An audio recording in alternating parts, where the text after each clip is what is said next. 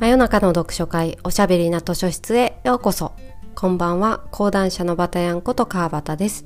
真夜中の読書会おしゃべりな図書室では水曜日の夜にホッとできて明日が楽しみになるをテーマにおすすめの本や漫画紙フレーズをご紹介します。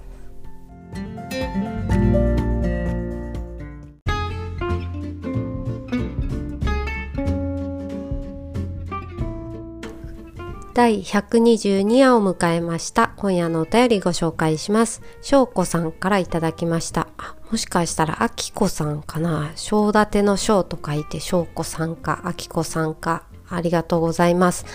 えー、私は小説を読んでも人事や作り話と思ってしまったり想像力が乏しいのかなかなか本の世界に入り込めませんおすすめの本の読み方はありますか？といただきましたそうですね。入り込めないっていうことはありますよ。私もありますね。私の中にこの答えは2つあって、まず1つは本を読むこと以外することがないっていう環境で読むことかなと思ってます。もう一つは非日常の世界で読むことでしょうか。まあ、本の内容がどうこうっていうよりは環境が結構大きいなって私は思っていて、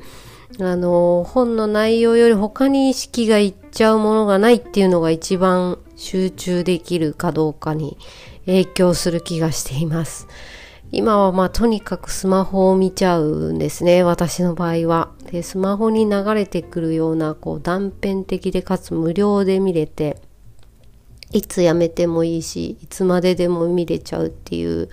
コンテンツというかものを読んで時間を取られる。眺めて時間を取られるってことに慣れちゃったせいもあるのかもしれないですね。こう、集中力が断片的になっちゃったっていうか、長いこと物語の中に集中するっていうのが、こう、昔より難しくなってる気はしています。あと私はよくソファーの前が好きなんですけど、あの、テレビの前にソファーがあって、ソファーに座るんじゃなくて、ソファーのあの角にこう肩を乗せるっていうか地べたに座ってソファーの角を背もたれにして座るのが好きなんですよ。わかりますかね？こうあぐらを組んで地べたに座ってソファーの下に座ってるみたいな感じです。でそうやって本読んでるとついてないテレビって画面が黒いから指紋が目立ったりして指紋がついてるなって思ったりテレビ台の下にねなんかなくなったと思ってたネイルの蓋が転がってたりとか見えてあんなとこにと思ってなんか掃除を始めたりして、まあ、とにかく他のことに気がいっちゃってねなかなかまた本もどこまで読んだんだっけなみたいになりがちですよね。だから家の中で一番集中できるのはお風呂の中です。私の場合は。お風呂でよく読みますね。昔はそんなことしなかったんだけど、最近はタオルを2つね、あの、すごく薄い商店街の抽選とか、あるいは銭湯とか、日帰り温泉みたいに行った時に100円200円で買える薄いタオルあるじゃないですかああいうのを取っておいてあれを2つ持って入るんですよで1つは濡れた指を拭くためでもう1つのタオルで本をくるんで浴槽の角に置きながら読むんですね。まあそうやって本が濡れないように細心の注意を払いながら読むんですけど、まあ、そこまでしてお風呂で読む必要あるかっていうのはあるけどお風呂の中って静かだしなんかこうちょっと狭い閉鎖空間っていうのがまた私としては落ち着くんですよねすごく。最近はちょっと文字の大きさによってはお風呂の明るさだとリーディンググラスを使わないと読めないのもあったりするんですけどあのそのためにねグラスえっとレンズを高いやつにしてるんですよ。湯気で曇らない加工がしてあるレンズちょっと高くついたんですけど、まあ、その価値ありますね。お風呂でもラーメン食べても。大丈夫なやつだから。まあそれはそうと今日の勝手に貸し出しカードに参ります。今日は先週予告したように奥田秀夫さんのリバーをご紹介します、まあ、これは翔子さんにまおすすめっていうかこれを読み切った時の達成感がすごいですよっていう感じで今日はこれをピックアップしました。なんせ600ページ超えですからね。私もこんなに長いのは久しぶりに読み切った気がして読む前は読み切れるか自信がなかったですね。そして途中で挫折もしたという意味でこれにしてみました。そんな感じでじゃあどうやって読み切ったのかそしてリバーがどんなお話か紹介していきたいと思います。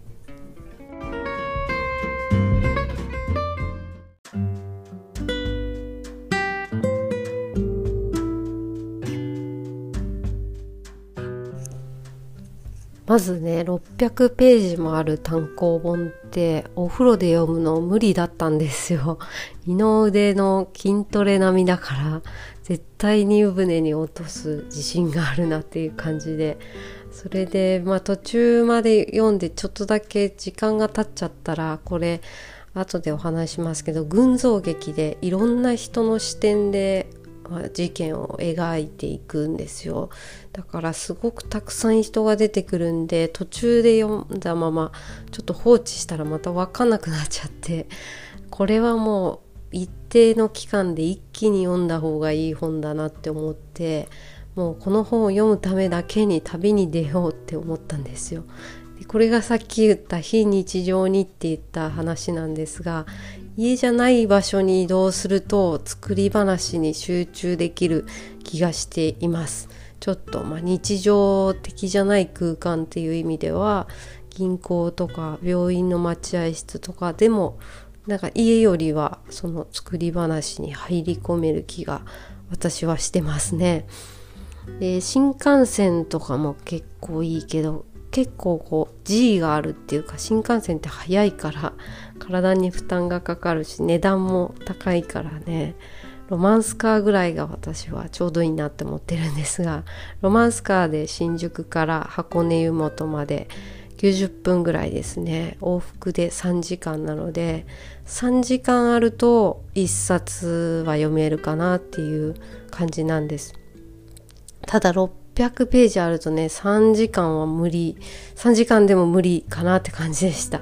でまあ1泊この間ちょっと週末1泊しましてどこにも出かけず寒かったしちょっと雪がちらついてたのもあってまあひたすら読みふけって総時間は67時間ですかね、フルマラソンを走りきったぐらいの達成感がありました。それでまあ読み切ったって話はこのくらいにしてリバーのお話に戻りましょう。簡単にあらすじを説明すると渡良瀬川の河川敷で女性の死体が発見されるところから始まります。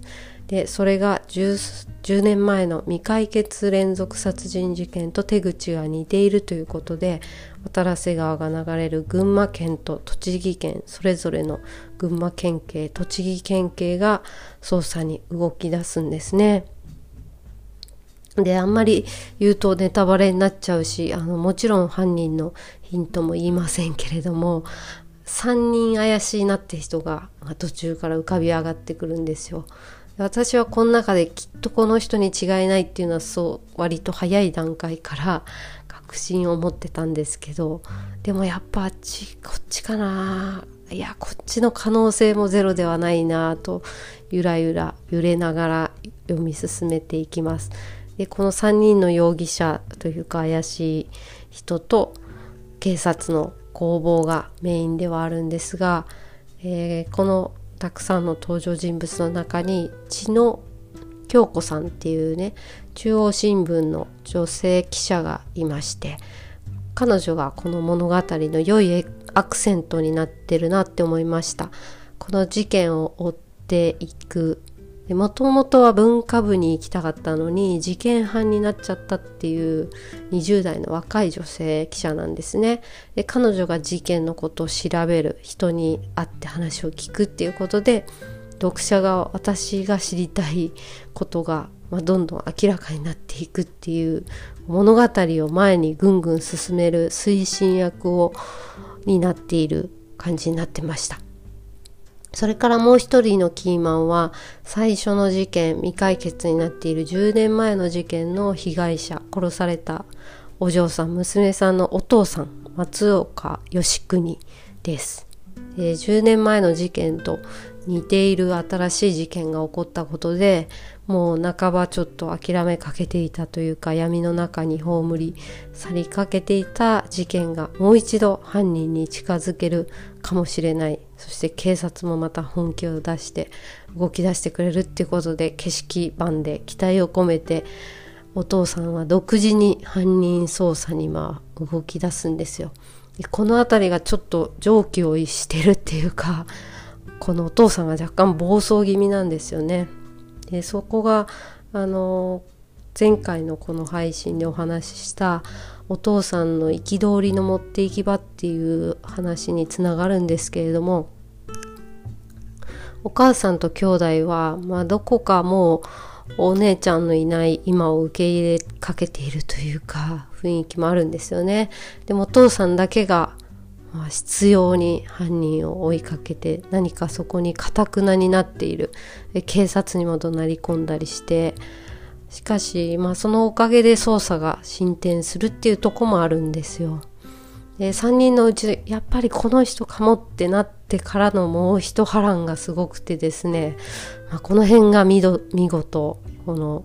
後半の畳みかけがすごいですね。奥田さんのこう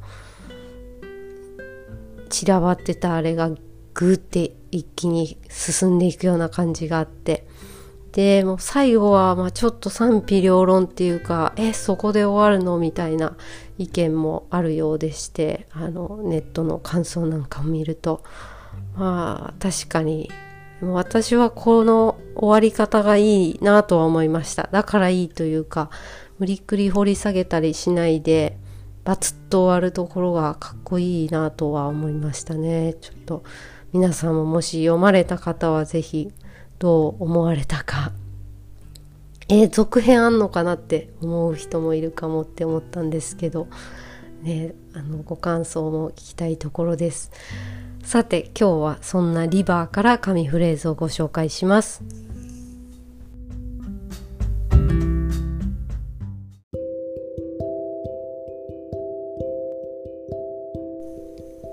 家を出るとき妻が憂鬱そうな顔で見送ったこんな毎日がいつまで続くのかというのが妻の率直な心境だろう。吉国は十分理解できた。自分は厄介な家族なのだ。犯人が捕まった暁には商工組合の恒例行事である熱海旅行に夫婦で参加しようと思っている。過去の10年は娘の供養が済んでいないとの思いから欠席していた。もっとも妻が夫と行きたがるかは疑問なのだが。はいここがまあもうお父さんの悲しみというか家族が奥さんがもう鬱陶しいなって思ってるのを分かっているのにやめられないっていうね松岡義邦さんは写真館で働いているんですけど実はちょっとだんだん目が見えづらくなっているんですよ。でもそれを妻にも言えずになんとか犯人を自分で見つけ出したい捕まえたいっていうこう自分の暴走を止められないんですよね。でここ義邦は十分理解できたって義邦はって書いてあるんですよ。でこうやって下の名前で書いてあるところはその人の視点で書かれているシーンなんですね。で松岡はって名字で書かれているところは第第三者の視点で描かれているシーンになっていてこの下の名前と上の名前を視点の使い分けに使ってるっていうのに途中で気づいてなんで急に下の名前で呼ぶのか上の名前で呼ぶ時もあんのかってまあ途中までそれが分かってなかったので疑問に思ってたんですけど、まあ、この「吉国は」っていう時は本人の視点で描かれていて、まあ、そうやっていろんな人の視点で描くことによって何て言うかこうその人その人その人に感情移入しやすい。でそれぞれが主人公感がある。っていうのはこういうことかって、まあ、ちょっと鳥肌が立ちましたね。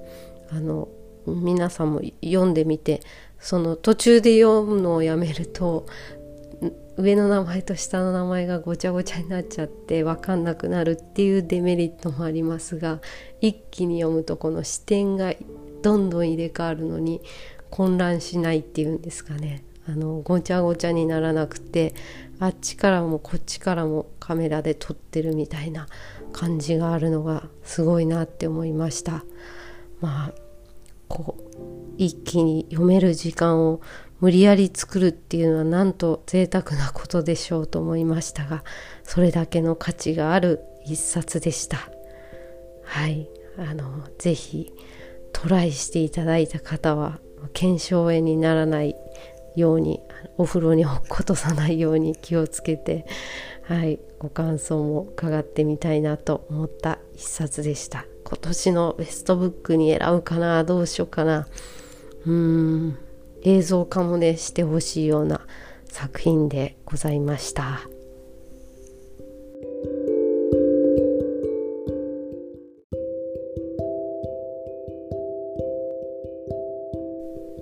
さて今夜もお時間になってしまいました。真夜中の読書会おしゃべりな図書室はリスナーの方からのお便りをもとにおすすめの本や漫画をご紹介しています。